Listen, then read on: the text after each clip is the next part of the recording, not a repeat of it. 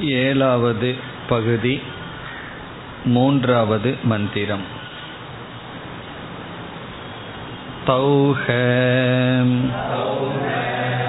द्वात्रिंशतं वर्षाणि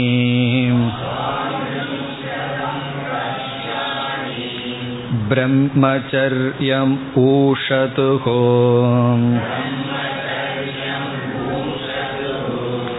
तौह प्रजापतिरुवाच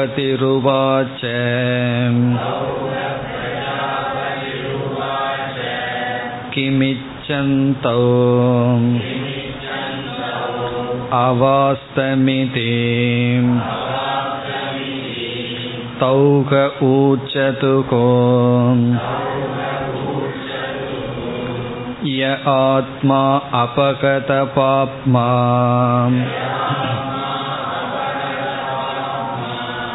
विजरो विमृत्युको विशोको विजिगत्सक अपिपास सत्यकाम सत्यसङ्कल्पः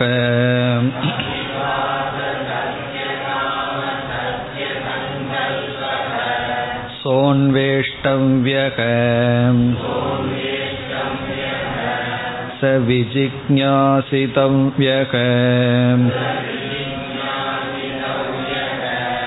य सर्वाञ्च लोकानाप्नोति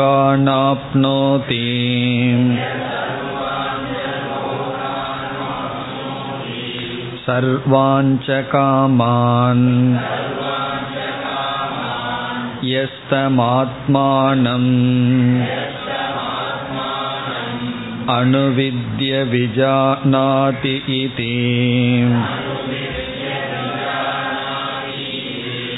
भगवतो वचक वेतयन्ते तमिच्छन्तौ अवास्तमिति तौह प्रजापतिरुवाच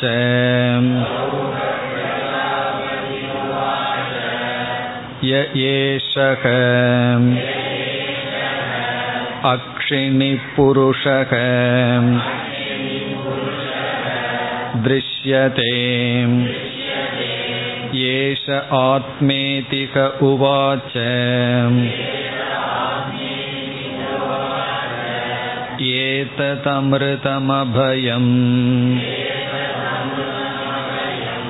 एतद्ब्रह्मेति अत योऽयं भगवः अप्सु परिख्यायते यश्च अयम् आदर्शे कथम एषः इत्येष ॐ एव एषो सर्वेषु अन्तेषु परिज्ञायत इतिह उवाच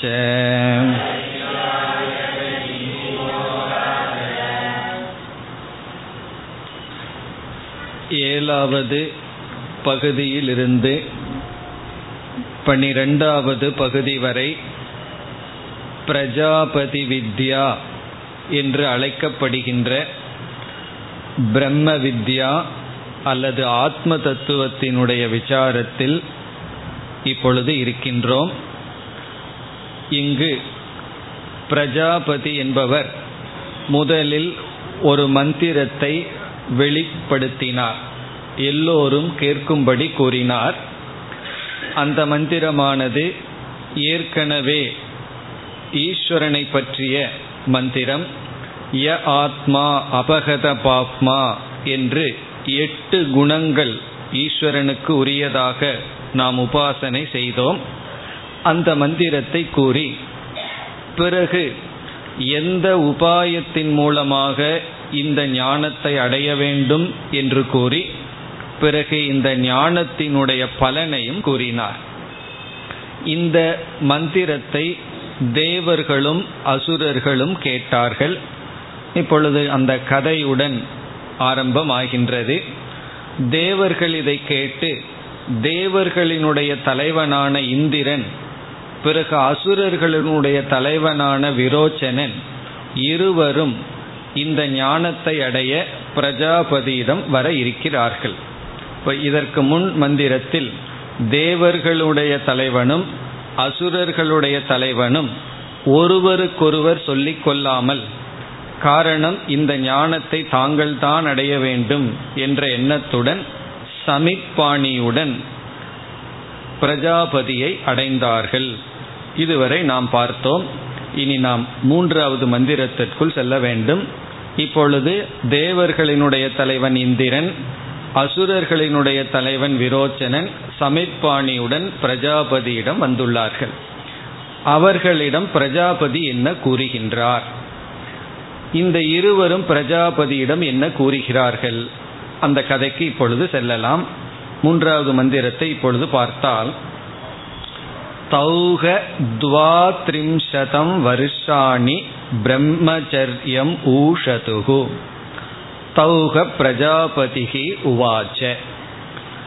இவ்விதம் இந்த இரண்டு மாணவர்களிடம் பிரஜாபதியானவர் முதலில் இவ்விதம் கூறுகின்றார். தௌ என்றால் இந்த இருவரிடம் என்ன சொல்கின்றார்? துவா த்ரிம்ஷத் என்றால் முப்பத்தி இரண்டு வர்ஷாணி என்றால் வருடங்கள். முப்பத்தி இரண்டு வருடங்கள் பிரம்மச்சரியம் ஊஷதுகு இங்கு இருந்து பிரம்மச்சரிய விரதத்தை கடைபிடியுங்கள். ஊஷதுகுண வாழுங்கள். முப்பத்தி இரண்டு வருடங்கள் இங்கு இருந்து வாழுங்கள். ஊஷதுகு தௌக பிரஜாபதிகி உவாச்ச. அவ்விதம் இவர்கள் என்ன செய்கிறார்கள்? முப்பத்தி இரண்டு வருடங்கள் பிரம்மச்சரிய விரதத்துடன் பிரஜாபதியிடம் இவர்கள் வாழ்கிறார்கள்.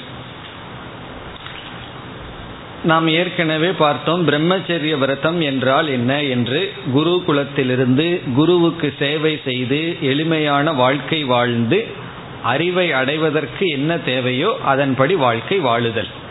இப்ப இத்துடன் முப்பத்தி இரண்டு வருடங்கள் முடிந்து விட்டது. உடனே அதற்கு பிறகு பிரஜாபதியானவர் அவர்களிடம் சிஷ்யர்களிடம் இப்பொழுது கேட்கின்றார். அதற்குள்ள முப்பத்தி இரண்டு வருடம் முடிந்தாகி விட்டது. கிம் இச்சந்தௌ அவாஸ்தமிதி. முப்பத்தி ரெண்டு வருடங்களுக்கு பிறகு கேட்கின்றார் எதற்காக எதை விரும்பி இங்கு இவ்வளவு காலம் வாழ்ந்தீர்கள்? கிம் இச்சந்தௌ என்றால் எதை விரும்பியவர்களாக அவாஸ்தம் என்றால் இவ்விதம் முப்பத்தி இரண்டு வருடங்கள் வாழ்ந்தீர்கள்.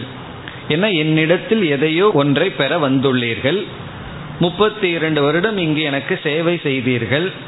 இனி எதை விரும்பியவர்களாக நீங்கள் இப்பொழுது இவ்விதம் வாழ்ந்தீர்கள்? இப்படி யார் கேட்கின்றார்? குருவானவர் கேட்கின்றார். இவ்வளவு வருடம் இருந்ததற்கு பிறகு கேட்குற கேள்வி எதுக்கு வந்து இந்த மாதிரி இருந்தீர்கள்? உங்களுக்கு என்ன வேண்டும்? அதற்கு அவர் சொல்கிறார்கள் தௌக ஊச்சதுகு அவர்கள் என்ன சொல்கிறார்கள்? ஏற்கனவே பிரஜாபதி ஒரு மந்திரத்தை சொன்னார் அல்லவா அந்த மந்திரத்தை அப்படியே இவர்கள் இருவரும் கூறி நீங்கள் இப்படிப்பட்ட ஒரு ஆத்ம தத்துவத்தை அறிந்தால் எல்லா ஆசைகளையும் பூர்த்தி செய்ய முடியும் எல்லா லோகத்தையும் அடைய முடியும் என்று ஞான பலனை சொன்னீர்கள். அதை அப்படியே கூறி அந்த ஆத்ம தத்துவத்தை அறிந்து கொள்ள நாங்கள் வந்துள்ளோம் என்று இருவரும் கூறுகிறார்கள்.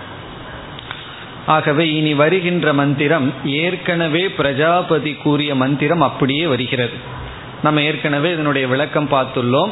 இதில் பிரம்ம தத்துவம் சகுணமாகவும் நிர்குணமாகவும் கூறப்பட்டு அதாவது மூன்று ஷரீரத்திற்கு விலட்சணமாக அந்த பிரம்ம தத்துவம் கூறப்பட்டு அந்த பிரம்மத்தை அறிய என்ன சாதனை என்று குறிப்பிடப்பட்டு அதனால் என்ன பலன் என்றும் இந்த ஒரே மந்திரத்தில் குறிப்பிடப்பட்டுள்ளது. அந்த மந்திரத்தை கூறி இப்படிப்பட்ட ஆத்ம தத்துவத்தை நாங்கள் அறிந்து இந்த பலனை அடைய விரும்புபவர்களாக இங்கு வந்துள்ளோம் என்று பதில் கூறுகிறார்கள்.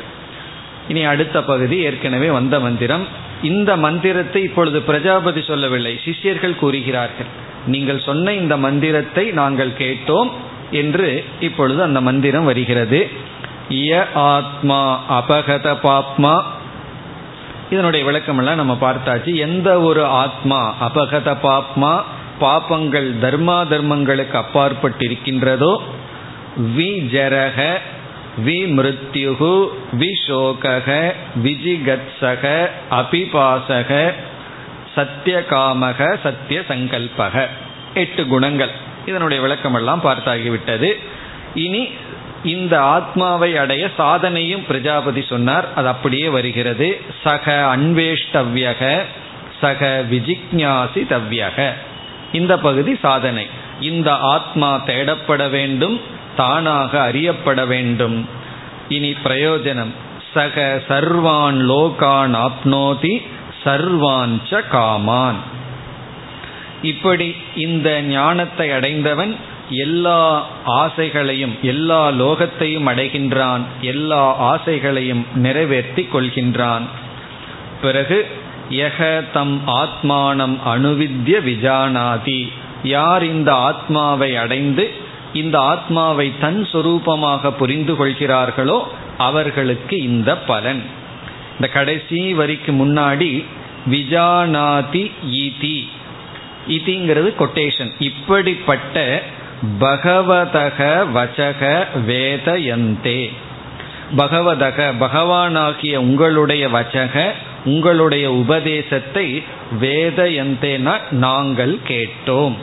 இந்த ரெண்டு பேர் சொல்கிறார்கள் இப்படிப்பட்ட வச்சனம் எங்களால் கேட்கப்பட்டது. பகவதகங்கிறது குருவினிடம் இருக்கின்ற இவர்களுக்கு ஸ்ரத்தையையும் மரியாதையும் குறிக்கின்றது. இப்படிப்பட்ட வச்சனத்தை நாங்கள் கேட்டோம். சரி நீங்கள் கேட்டீர்கள் இங்கு எதுக்கு வந்து இவ்வளவு காலம் முப்பத்தி இரண்டு வருடங்கள் சேவை செய்து இருந்தீர்கள் என்றால் தம் இச்சந்தௌ அவாஸ்தமிதி. தம் என்றால் இந்த ஆத்ம தத்துவத்தை இச்சந்தம் அடைய விரும்புபவர்களாக இச்சந்தௌ நாங்கள் இருவரும் இப்படிப்பட்ட ஆத்ம தத்துவத்தை தெரிந்து கொள்ள வேண்டும் என்பதற்காக அவாஸ்தம் அவாஸ்தம்னா முப்பத்தி இரண்டு காலங்கள் வாழ்ந்தோம். இதி என்று தேவராஜனும் அசுரராஜனும் கூறினார்கள். இப்ப எவ்வளவு தூரம் நம்ம கதைக்கு வந்திருக்கோம்?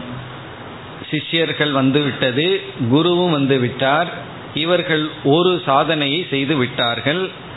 முப்பத்தி ரெண்டு வருடம் வாழ்ந்தாச்சு. ஏன் வாழ்ந்தீர்கள்னா இந்த ஆத்ம தத்துவத்தை தெரிஞ்சுக்கிறதுக்கு தான் வாழ்ந்தோம்னு சொன்னார்கள். ஆகவே இனி பிரஜாபதியானவர் நேரடியாக உபதேசத்தை துவங்குகின்றார். அது நான்காவது மந்திரம்.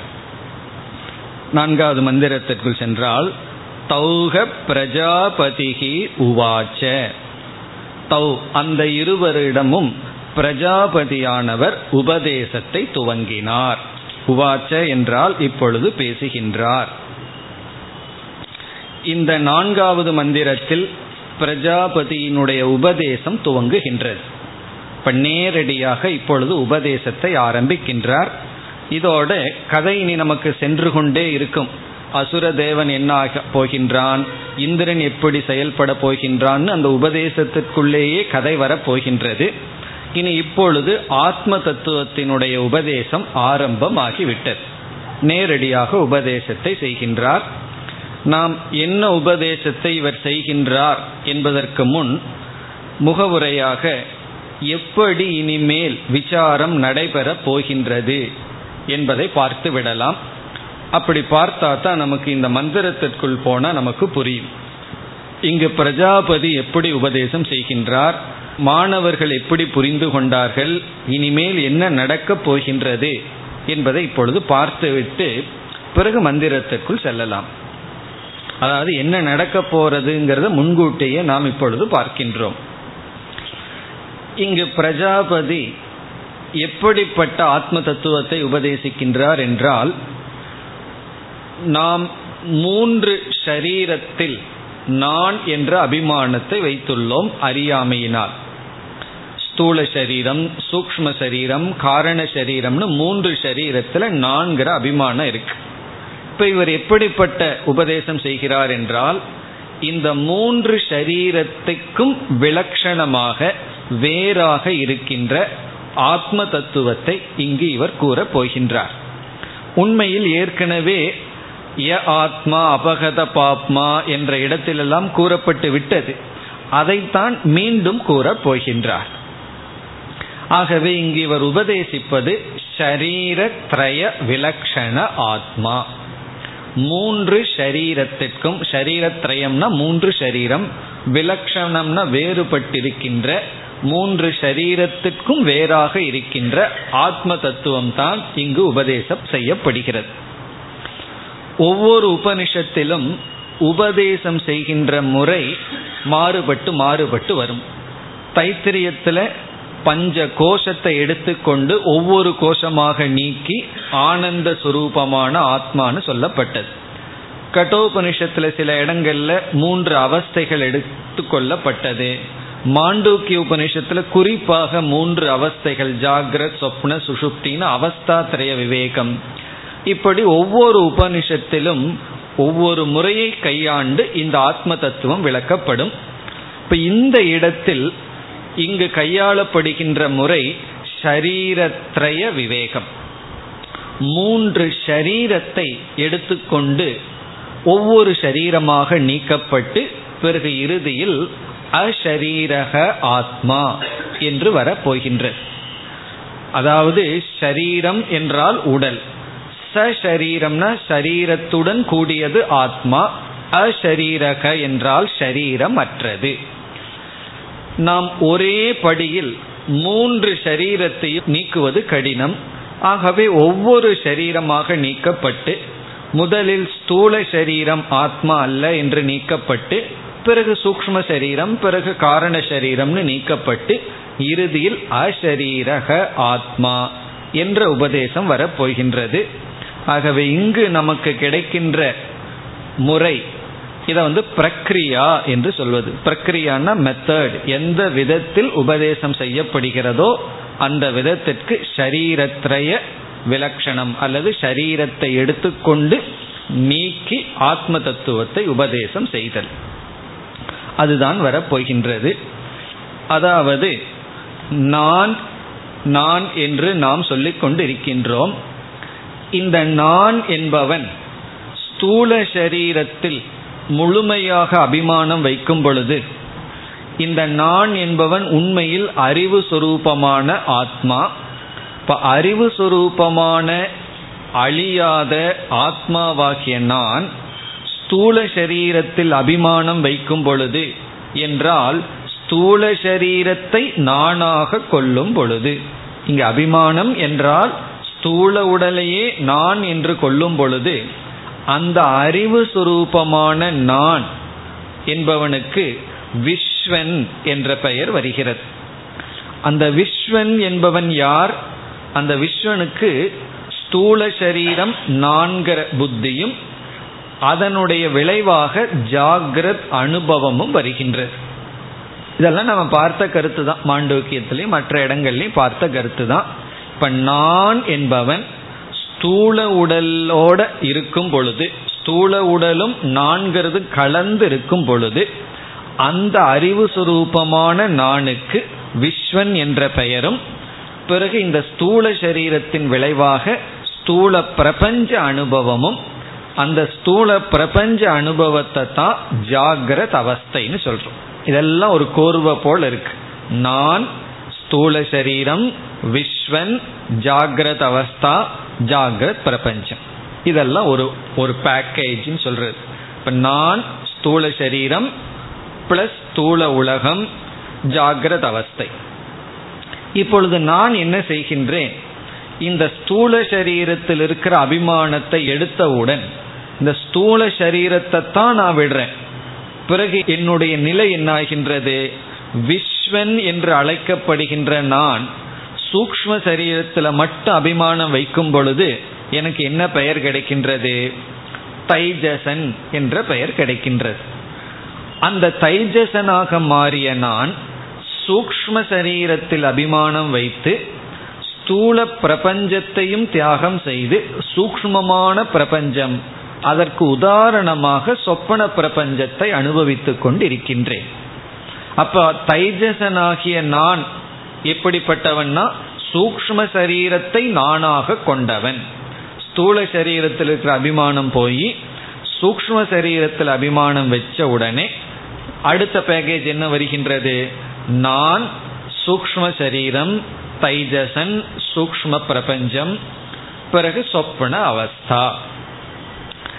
இதே போல அடுத்ததுதான் இதே நான் சூக்ம சரீரத்தில் இருக்கிற நான்கிற அபிமானத்தை விட்டு காரண சரீரத்தில் வைக்கும் பொழுது அந்த நான் என்பவனுக்கு பிராக்ஞன் என்ற பெயர் வருகிறது. அந்த பிராக்ஞனிடம் என்ன இருக்கின்றது என்றால் அஜானம்ங்கிற பிரபஞ்சம் இருக்கின்றது.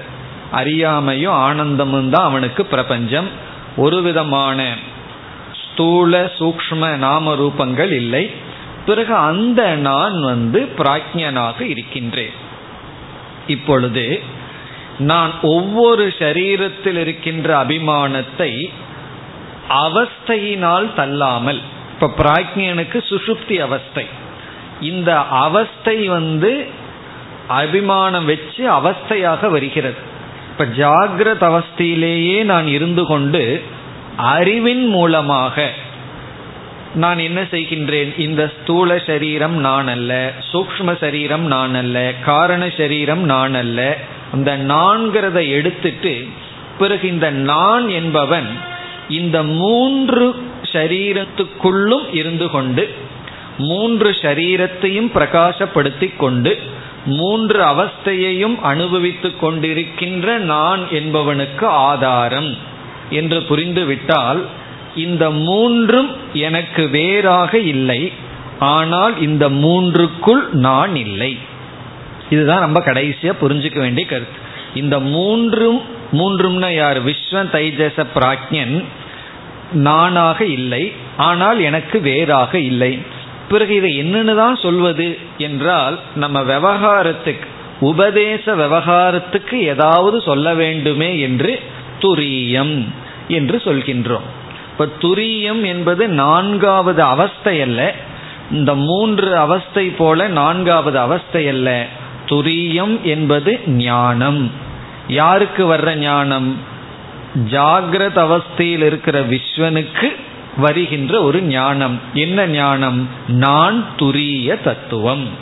துரிய தத்துவம் என்றால் நான் வெறும் சைத்தன்ய சொரூபம். அந்த துரியத்தை தான் இங்கு இந்த இடத்தில் பிரஜாபதி வித்யாவில் அஷரீரக என்று சொல்லப்படுகிறது. அப்ப இங்க யாருக்கு அஷரீரகன்னு பெயர்? துரிய ஆத்மாவுக்கு அஷரீரக காரணம் என்ன? இவன் எந்த சரீரத்திலும் நான்கிற அபிமானத்தை வைக்கவில்லை. இப்போ ஒரே ஒரு தத்துவம் தான் சொற்கள் பிறகு உபதேசம் பண்கின்ற முறைகள் தான் மாறப்பட்டுள்ளது. நம்ம மாண்டூக்கியத்தில் என்ன படிச்சோமோ அதே தான். அங்கே அவஸ்தைக்கு முக்கியத்துவம் கொடுத்து அந்த சைத்தன்யத்துக்கு துரியம்னு பெயர் கொடுக்கப்பட்டது. இங்க அதே சைத்தன்யத்துக்கு அதே துரியத்திற்கு அஷரீரக என்ற பெயர் வருகிறது. இப்ப அஷரீரமாக இருக்கின்ற நான் துயரப்படுவதில்லை. சசரீரமாக இருக்கின்ற நாள் அந்தந்த அவஸ்தையினால் தாக்கப்பட்டு கொண்டிருக்கின்றேன். இதுதான் இனிமேல் வர இருக்கின்ற பகுதியினுடைய சாரம். இப்படி மூன்று ஷரீரத்தையும் நீக்கி நான் மூன்று ஷரீரத்துக்குள்ளேயும் ஊடுருவி இருக்க அதே சமயத்தில் மூன்று ஷரீரம் என்னை சார்ந்திருக்கின்றது. ஷரீரமே என்னிடமிருந்து தோன்றியுள்ளது. நான் அந்த ஷரீரமும் அல்ல ஷரீரத்தில் அபிமானம் வைப்பவனும் அல்ல பிரபஞ்சத்தை அனுபவிப்பவனும் அல்ல. அகம் சாட்சி அசரீர சொரூபம். அசரீரமான எனக்கு இந்த ஷரீரங்கள் எல்லாம் வந்து செல்கின்றது. உண்மையிலே நான் அசரீரமானவன் தான். அப்படி அசரீரமான எனக்கு இந்த சரீரங்கள் எல்லாம் வந்து செல்கிறது. இதுதான் இனிமேல் பார்க்க போகின்ற உபதேசத்தினுடைய கிரமம் மைய கருத்து.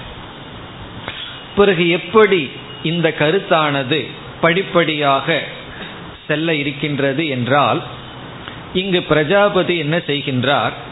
முதல் படியில் விஸ்வனை பார்த்து இந்த விஸ்வந்தான் ஆத்மா என்று தத்துவமசி என்று எப்படி உபதேசம் செய்யும் பொழுது யாருக்கு குரு உபதேசம் செய்கின்றார்? தூங்கிக் கொண்டிருப்பவனுக்கா? அல்லது கனவு கொண்டிருப்பவனுக்கா? கனவு கண்டு கொண்டிருந்தாலும் அல்லது கிளாஸ்ல விழிச்சிட்டு எதையோ நினைத்து கொண்டிருந்தாலும் அதுவும் கனவு தானே? அல்லது தூங்கி கொண்டிருந்தாலும் தத்துவமசின்னு சொல்ல மாட்டேன்.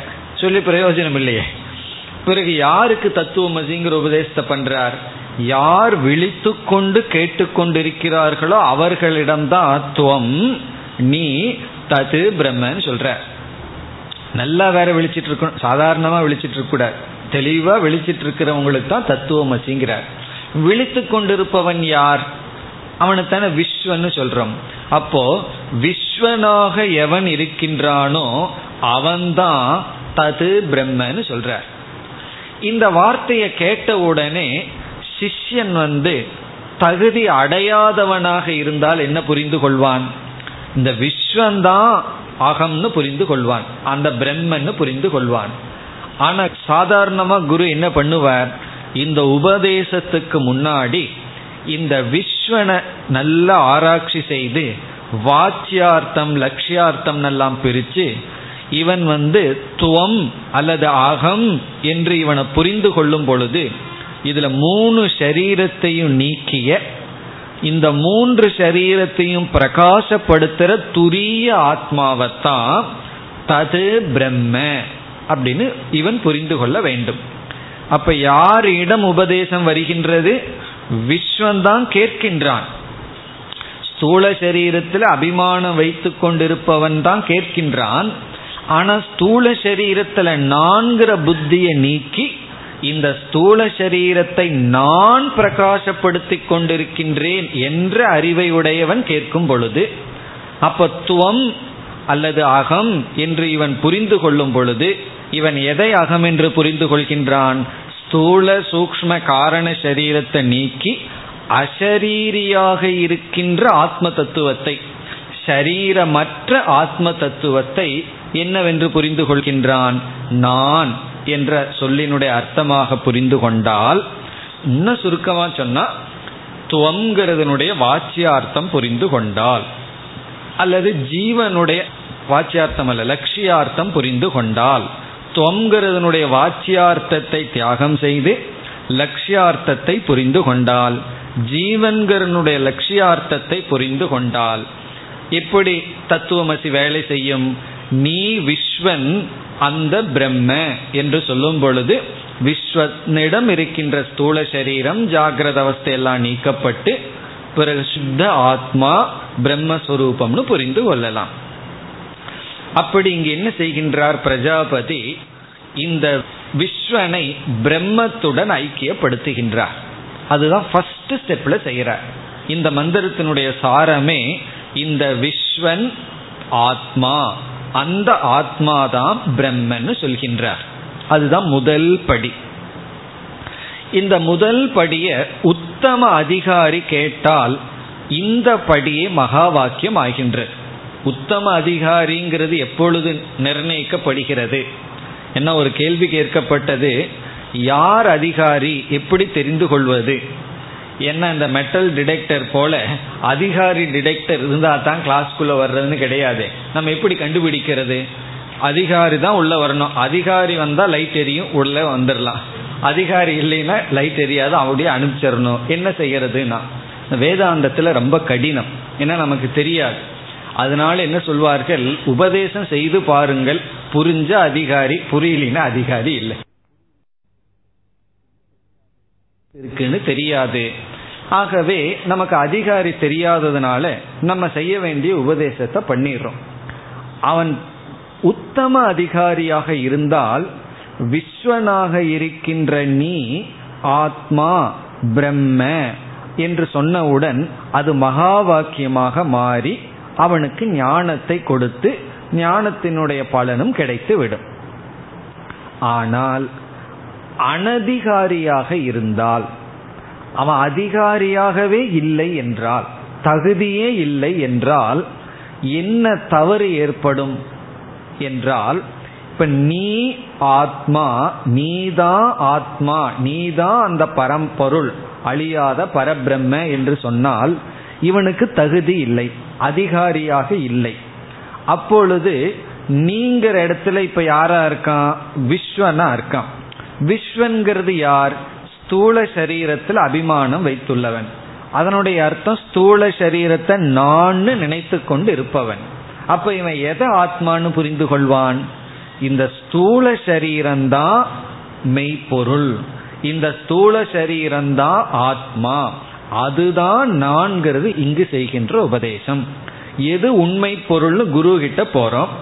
எது வந்து எதை உண்மை பொருளாக நான் எடுத்துக்கொண்டு என் வாழ்க்கையை நடத்த வேண்டும்?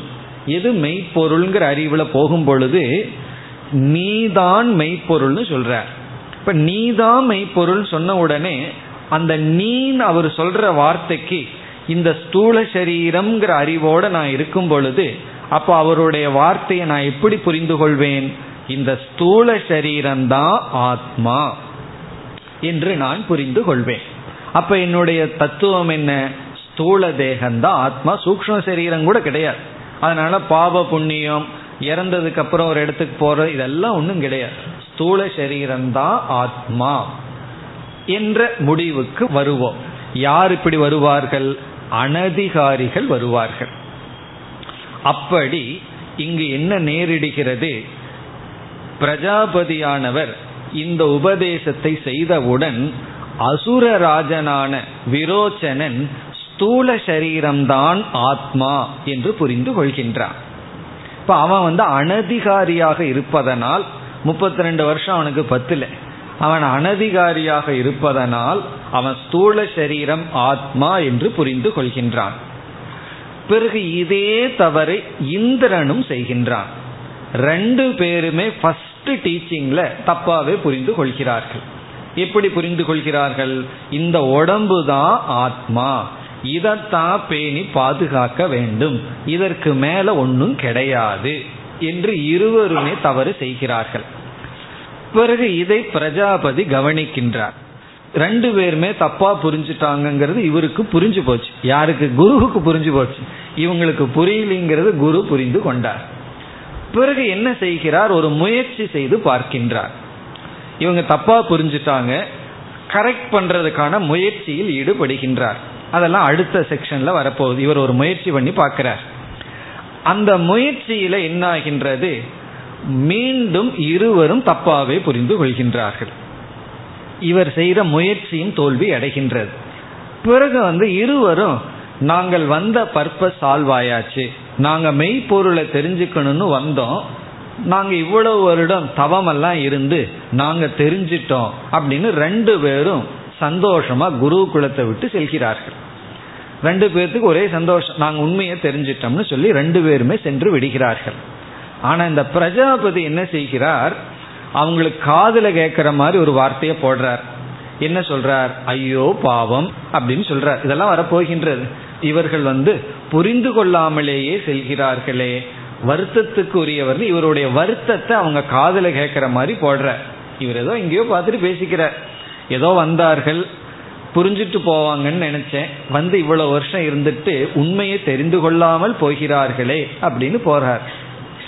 இதை ரெண்டு பேருமே கேட்டுட்டு கண்டுக்காம போகிறார்கள்.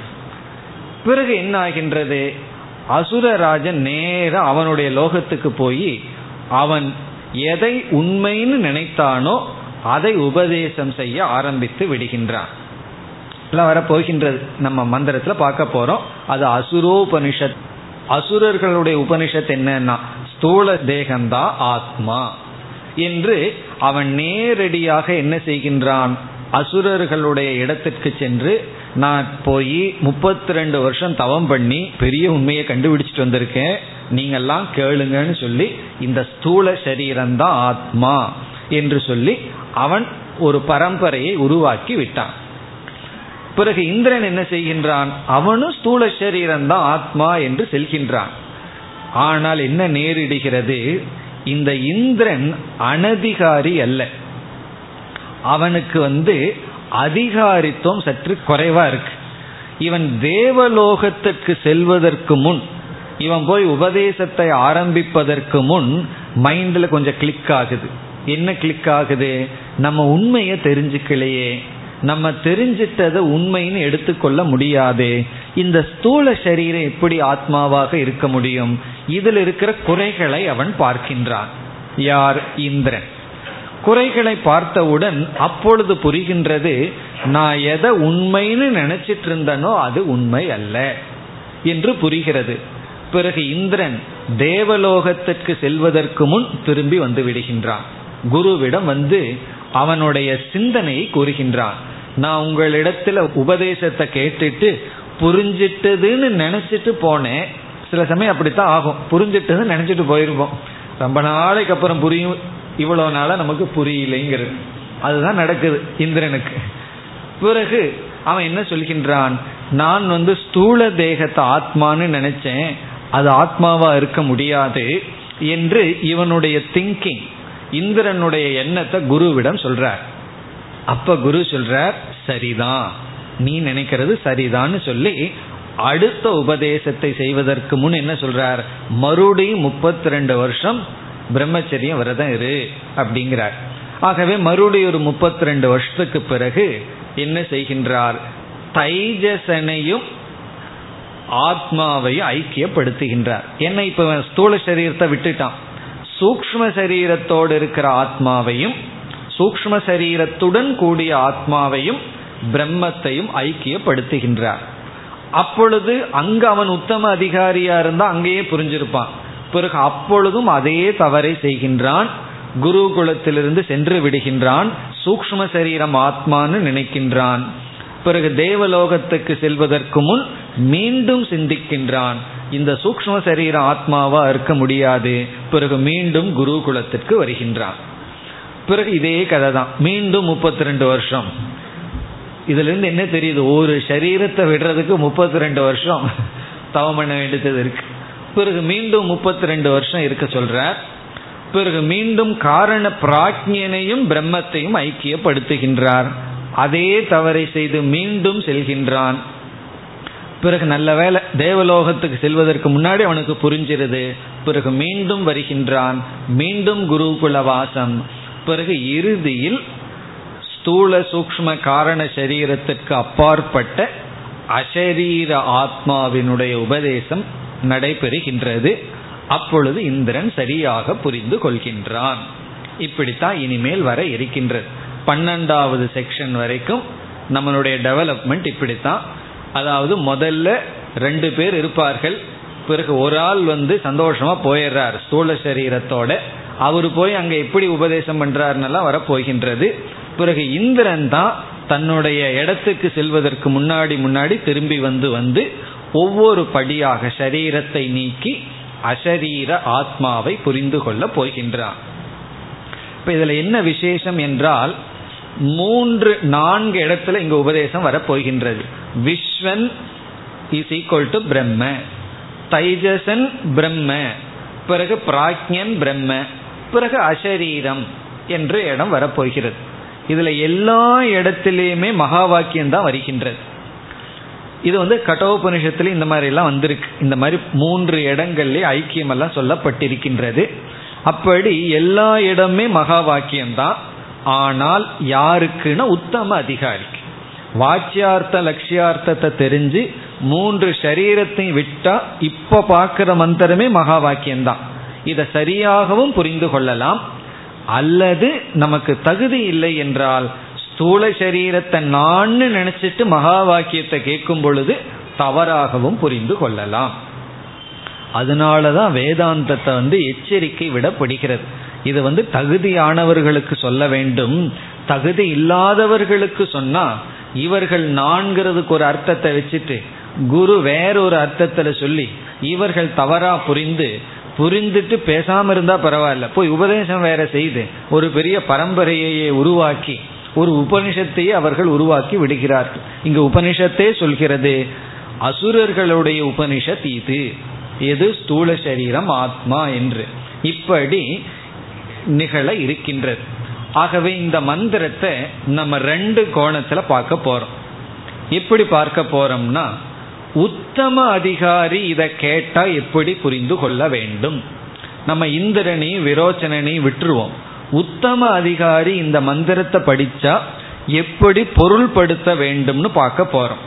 ஆனா அப்படி இங்கிருக்கிற இரண்டு சிஷியர்களும் பொருள்படுத்தவில்லை. அப்படி பொருள்படுத்தினால் இது எப்படி நமக்கு அர்த்தத்தை தருகிறதுங்கிறது ஃபர்ஸ்ட் விளக்கம். பிறகு இரண்டாவது விளக்கம் என்னன்னா இங்கு இவர்கள் இந்த மந்திரத்தை எப்படி புரிந்து கொண்டார்கள்? அப்படி இந்த ஒரே மந்திரத்தை ரெண்டு கோணத்துல இப்பொழுது நாம் பார்க்க போகின்றோம். ஒரு கோணம் வந்து இந்த மந்திரத்தை எப்படி சரியாக புரிந்து கொள்ளுதல் இதை எப்படி சரியா பொருள்படுத்த வேண்டும்?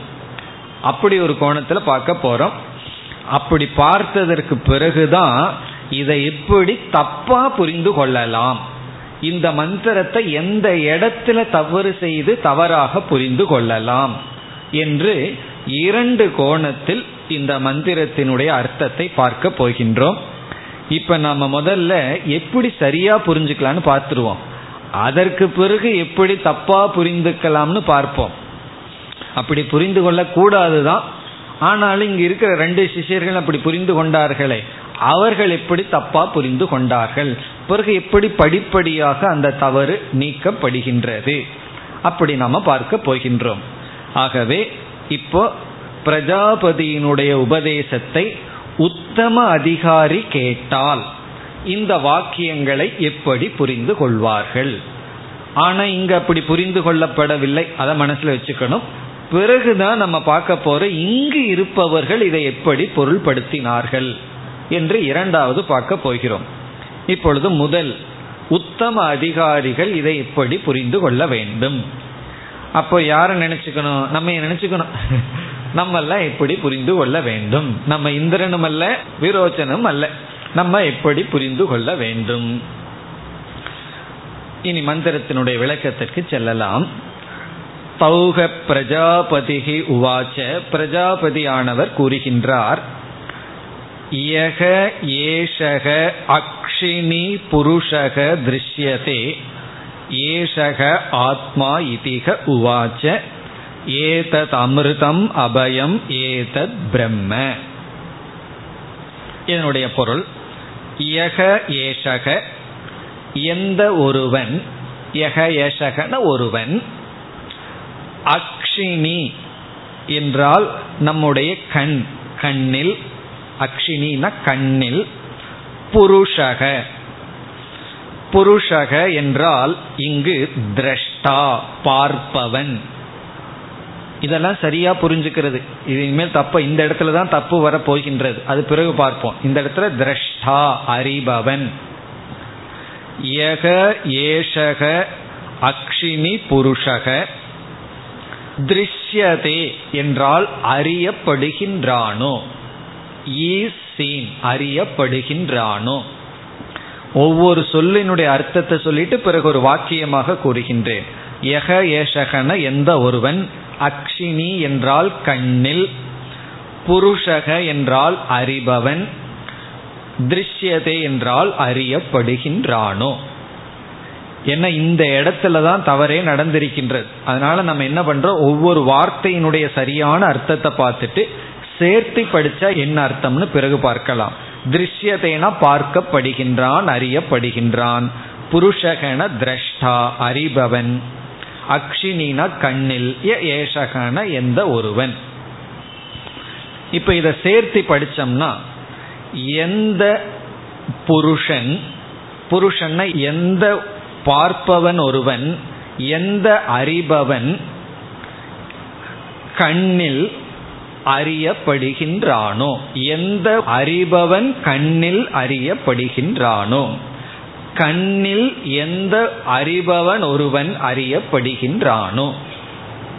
இது இந்த வாக்கியத்தினுடைய அர்த்தம். கண்ணில் எந்த ஒரு அறிபவன் அறியப்படுகின்றானோ. இனி இதையே கொஞ்சம் சிம்பிளிஃபை பண்ணி புரிஞ்சுக்கிறதுக்காக சொல்லணும்னா பார்ப்பவன் பார்க்கப்படுகின்றானோ? எந்த ஒரு பார்ப்பவன் பார்க்கப்படுகின்றானோ? இதனுடைய அர்த்தம் இனியும் நமக்கு புரிய வேண்டும் என்றால் சக்ஷுஷ சக்ஷுகு. கண்ணில் ஒருவன் இருந்து பார்த்து கொண்டிருக்கின்றான் அவன் எப்பொழுது அறியப்படுகின்றானோ? இத பார்த்தீங்கன்னா புருஷகன திரஷ்டான்னு பார்த்தோம். திருஷ்யதேன பார்க்கப்படுகின்றான். திரஷ்டா திருஷ்யதே. எவன் அறிபவன் அறியப்படுகின்றானோ. அதாவது நாம் கண் வழியாக இந்த உலகத்தை எல்லாம் அறிந்து கொண்டு இருக்கின்றோம். பிரமாதா அவனை தான் திரஷ்டா. பார்ப்பவன். பார்ப்பவன்னா நாம். கேட்பவன் பார்ப்பவன் சுவைப்பவன். இங்கு ஆத்மா என்பது பார்ப்பவனுக்கு பார்ப்பவன் பார்க்கப்படுகின்றானோ. இப்ப நம்ம வந்து பார்ப்பவனாக இருக்கின்றோம் கேட்பவனாக இருக்கின்றோம். எவன் ஒருவன் பார்ப்பவனுக்கு பார்ப்பவனாக இருக்கின்றானோ ஸ்ரோத்ரஸ்ய ஸ்ரோத்ரம் கேட்பவனுடைய காதாக கேட்பவனுக்கு கேட்பவனாக இருக்கின்றானோ எந்த அப்படி ஒன்று இருக்கின்றதோ ஏஷக ஆத்மா. அதுதான் ஆத்மா. அதுதான் எது ஆத்மா என்றால் கண்ணுல எவன் பார்க்கின்றானோ அவன் பார்க்கப்படுகின்றதோ. கண்ணில் பார்த்து கொண்டிருப்பவன் அவனுக்கு காரணமாக பார்ப்பவனாக எது இருக்கின்றதோ அது ஆத்மா. மீண்டும் இதையே நம்ம விளக்கலாம். முதல்ல அர்த்தத்தை பார்த்துட்டு பிறகு விளக்கத்துக்கு வரலாம். அதுதான் ஆத்மா. அதுதான் நீ. இப்ப நான் நான் நீ சொல்றையே அந்த நான்கிறது உண்மையில யாருன்னு சொன்னா கண்ணு வழியாக ஒருவன் பார்த்து கொண்டிருக்கின்றான் அல்லவா? திரஷ்டா அவனை யாரு பார்க்கிறார்களோ அவன் அந்த திரஷ்டாவுக்கு திரஷ்டாவாக யார் இருக்கிறார்களோ. ச உவாச்ச. பிறகு இந்த ஆத்மா எது? இந்த ஆத்மாவினுடைய சொரூபம் என்ன? இந்த நான் என்பதனுடைய சொரூபம் என்ன? ஏதத் அமிர்தம். இது அழிவற்றது. அமிர்தம்னா அழியாதது. மந்திரத்தில் இருக்கு. ச உவாச்ச ஏதத் அமிர்தம் அபயம். இது பயமற்றது. பிறகு ஏதத் பிரம்ம. இதுதான் பிரம்மன். இந்த ஆத்மாதான் பிரம்மன். இதி. இதிங்கிற வரைக்கும் இவருடைய உபதேசம். அதுக்கப்புறம் சிஷ்யர்கள் பேச ஆரம்பித்து விடுகிறார்கள். இதி இதுதான் உபதேசம். இப்போ உபதேசத்தை மீண்டும் பார்த்தால் இப்போ நம்ம சரியா பார்த்துட்டு இருக்கோம் அதாவது விளக்கத்தோடு பிறகு இதை மீண்டும் படித்தா நமக்கு புரிஞ்சிடும் இப்போ நான் என்ன செய்கின்றேன்? கண்கள் காதுகள் முதலிய இந்திரியங்கள் வழியாக இந்த உலகத்தை அனுபவித்து கொண்டு இருக்கின்றேன். இப்போ அனுபவித்து கொண்டிருக்கின்ற நான் இந்த உலகத்தை எல்லாம் பார்த்துட்டு இருக்கிற நான் ஜடமானவனா அல்லது அறிவு சுரூபமானவனா? சேதனமானவன் ஜடமானவன் அல்ல. அப்போ ஒரு திரஷ்டான்னு ஒருத்தன் நமக்குள்ள இருக்கான். திரஷ்டான்னா அனுபவிப்பவன் பார்ப்பவன் பிரமாணங்களை பயன்படுத்தி இந்த உலகத்தை பார்த்து கொண்டு இருப்பவன். இந்த திரஷ்டா திருஷ்யதே. இந்த திரஷ்டாவை யார் பார்க்கிறார்களோ பார்ப்பவனை யார் பார்க்கிறார்களோ. அப்படின்னு என்ன அர்த்தம்? எவனொருவன் இருப்பதனால நம்முடைய மனதிற்கு பார்ப்பவன்கிற தன்மை வருகிறதோ கேட்பவன்கிற தன்மை கிடைக்கிறதோ அந்த ஒன்று. அது எதுன்னு நம்மளால வாயில சொல்ல முடியாது. அதனாலதான் உபனிஷத்தும் திணறுது நம்மளும் திணறோம் நீங்களும் திணறீங்க நானும் திணறேன். இதை உபதேசம் பண்றதுக்கு. காரணம் என்ன? அது எதுன்னு சொல்றது? சொல்ல முடியாது. திரஷ்டா திருஷ்யதே. இதை எடுத்து நம்ம கான்டெம்ப்ளேட் பண்ணணும். திரஷ்டா திருஷ்யதேன்னா இப்ப வந்து புஸ்தகம் திருஷ்யதே. சமஸ்கிருதமே சமஸ்கிருதத்திலேயே போய் இதை புரிஞ்சுக்குவோம். புஸ்தகம் பார்க்கப்படுகின்றது. புஸ்தகம் திருஷ்யதேன அறியப்படுகின்றது பார்க்கப்படுகின்றது. மைக் திருஷ்யதே. மைக் பார்க்கப்படுகின்றது. திரஷ்டா திருஷ்யதே. பார்ப்பவன் பார்க்கப்படுகின்றானோ. அப்படின்னு என்ன அர்த்தம்? இந்த பிரமாதா அறிபவனை யார் அறிகிறார்களோ. அறிபவனை யார் அறிவார்களோ? என்ன அர்த்தம்?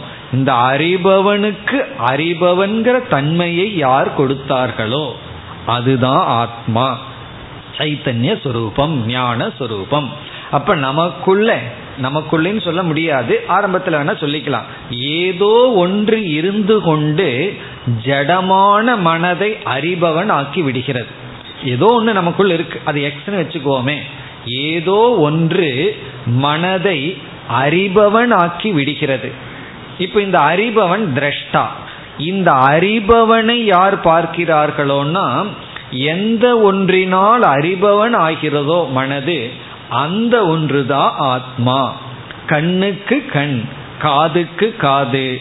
அப்படி மனசக மனக மனதிற்கு மனமாக இருப்பது அறிபவனுக்கு அறிபவனாக அறிபவனுக்கு அறிவாக எது இருக்கின்றதோ அது ஆத்மா. எதற்கு கண்ணுன்னு சொல்லப்பட்டதுன்னா கண்ங்கிறது இந்த இடத்துல எக்ஸாம்பிள் தான் உதாரணம் தான் நம்ம காதை வேணாலும் எடுத்துக்கலாம். கண்ணில் பார்ப்பவன் பார்க்கப்படுகின்றான். காதில் கேட்பவன் கேட்கப்படுகின்றான். அப்படி எதை வேணாலும் எடுத்துக்கலாம். இங்கு உதாரணத்துக்கு கண் சொல்லப்பட்டுள்ளது. அதைத்தான் இந்த அசுரர்கள் தேவர்கள்லாம் தப்பா புரிந்து கொள்ள போகிறார்கள். கண்ணில் எவன் ஒருவன் பார்த்து கொண்டிருக்கின்றானோ அவனை யார் பார்க்கிறார்களோ. அதாவது நம்ம உலகத்தை பார்த்துட்டு இருக்கோம். அந்த பார்த்துட்டு இருக்கிறவனை யார் பார்க்கிறார்களோ. ஒருவர் சொன்னார் இந்த சினிமாவில் வந்து ஒரு சோகமான காட்சி வந்ததுன்னு சொன்னால் அவங்க என்ன எல்லாம் என்ன பண்ணுவார்கள்? சோகமான காட்சி பார்த்துட்டு அழுதுட்டு இருப்பாங்களாம் இவர் என்ன பண்ணுவாரா? அவங்கள பார்த்துட்டு இருப்பாரா? எப்படி அழுகிறார்கள்? அப்படின்னு சொல்லி. சினிமாவை பார்க்க மாட்டாராம் அதை பார்த்து ரசிச்சுட்டு இருப்பாராம் அப்படி இவர் என்ன பண்ணியிருக்காருன்னா பார்ப்பவர்களை பார்க்கிறார். அவர்களெல்லாம் வேடிக்கை பார்த்துட்டு அங்கே யாரோ இறந்துட்டார்கள். அவனோட மனைவி இறந்துட்டான்னு மனைவி பக்கத்தில் வச்சுட்டு அழுதுட்டு இருக்காரு. இவர் என்ன பண்றார்? இவர் அவரை பார்த்து ரசிச்சிட்டு இருக்கார் எப்படி இவர் அதுல மூழ்கி விட்டார்?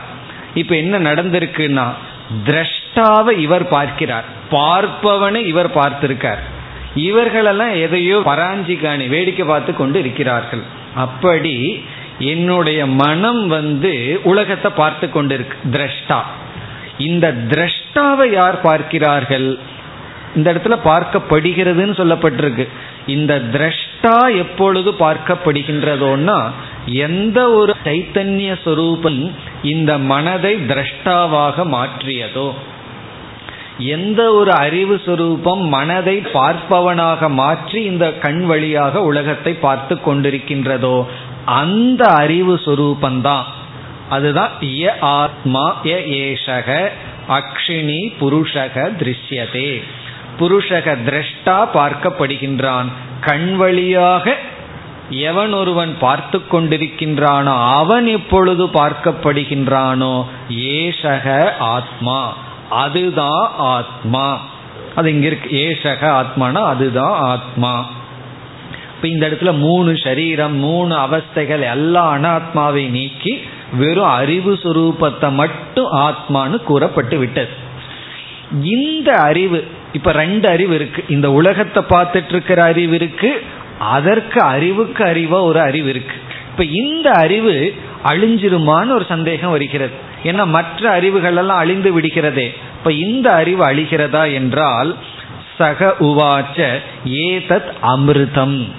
இந்த ஆத்மா இந்த அறிவு அமிர்தம். அமிர்தம்னா சத் சுரூபம் இந்த ஆத்மா அமிர்தம்.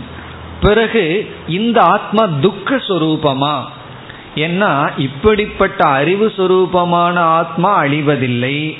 ஆனா எப்பொழுதுமே துக்கமா இருந்தா இல்ல ஆனந்த சுரூபம். அதை அபயம். அபயம்ங்கிறது துக்க ரகிதம் துக்க ரகிதம்னா ஆனந்தம். இப்ப இந்த ஆத்மா சத்து சத்துங்கிறது அமிர்தம்ங்கிற சொல்லலையும் அபயம்ங்கிறது ஆனந்தம் பூர்ணம். பிறகு பிறகு இந்த ஆத்மா எவ்வளவு இருக்கு? ஒன்றுதான். இந்த ஆத்மா பிரம்ம. இதுதான் பரமாத்மா. அப்ப எப்படி இங்க எவ்வளவு தெளிவா உபதேசம் பண்றார்? தெளிவான்னா எனக்கு புரியலேன்னு சொல்லக்கூடாது. எனக்கு புரியலைன்னா நம்ம அசுரனோ தேவனோ மாறிடுறோம். புரிஞ்சுட்டா உத்தம அதிகாரி. புரியலனா ஏதோ ரெண்டுல ஏதோ ஒரு லிஸ்ட்ல இருக்கோம்னு அர்த்தம். ஏன்னா அவர்களுக்கு புரியல. தேவர்களுக்கும் புரியல இது அசுரர்களுக்கும் புரியல. உடனே நமக்கு அவர்களுக்கே புரியல எனக்கு எங்க புரிய போகுதுன்னு சொல்லக்கூடாது. அப்படி இங்க எவ்வளவு தெளிவா சொல்றார்? எவன் ஒருவன் கண் வழியாக பார்த்து கொண்டிருக்கின்றானோ அப்படி பார்த்து கொண்டிருப்பவனை நாம் பார்த்தால். பார்த்து கொண்டிருப்பவன் பார்க்கப்பட்டால் அறியப்பட்டால் அது ஆத்மா. இப்ப இந்த இந்திரியங்கள் வழியாக அறிந்து கொண்டிருப்பவன் அறியப்படும் பொழுது அந்த அறியப்படுபவன் தான் ஆத்மா. அவனைத்தான் நான் புரிந்து கொள்ள வேண்டும். இப்ப இந்த இடத்துல ஆத்மான அகங்கிற சொல்லுக்கு அர்த்தமா புரிந்து கொள்ள வேண்டும். அந்த அகம் அமிர்தம். அமிர்தம்னா அழியாதது சத் சுரூபம் ஏன்னா இங்க ஏற்கனவே சைத்தன்யம் வந்தாச்சு அறிவு வந்தாச்சு. பிறகு அந்த அகம் அபயம் அழிவற்றது. அந்த அகம் பிரம்ம.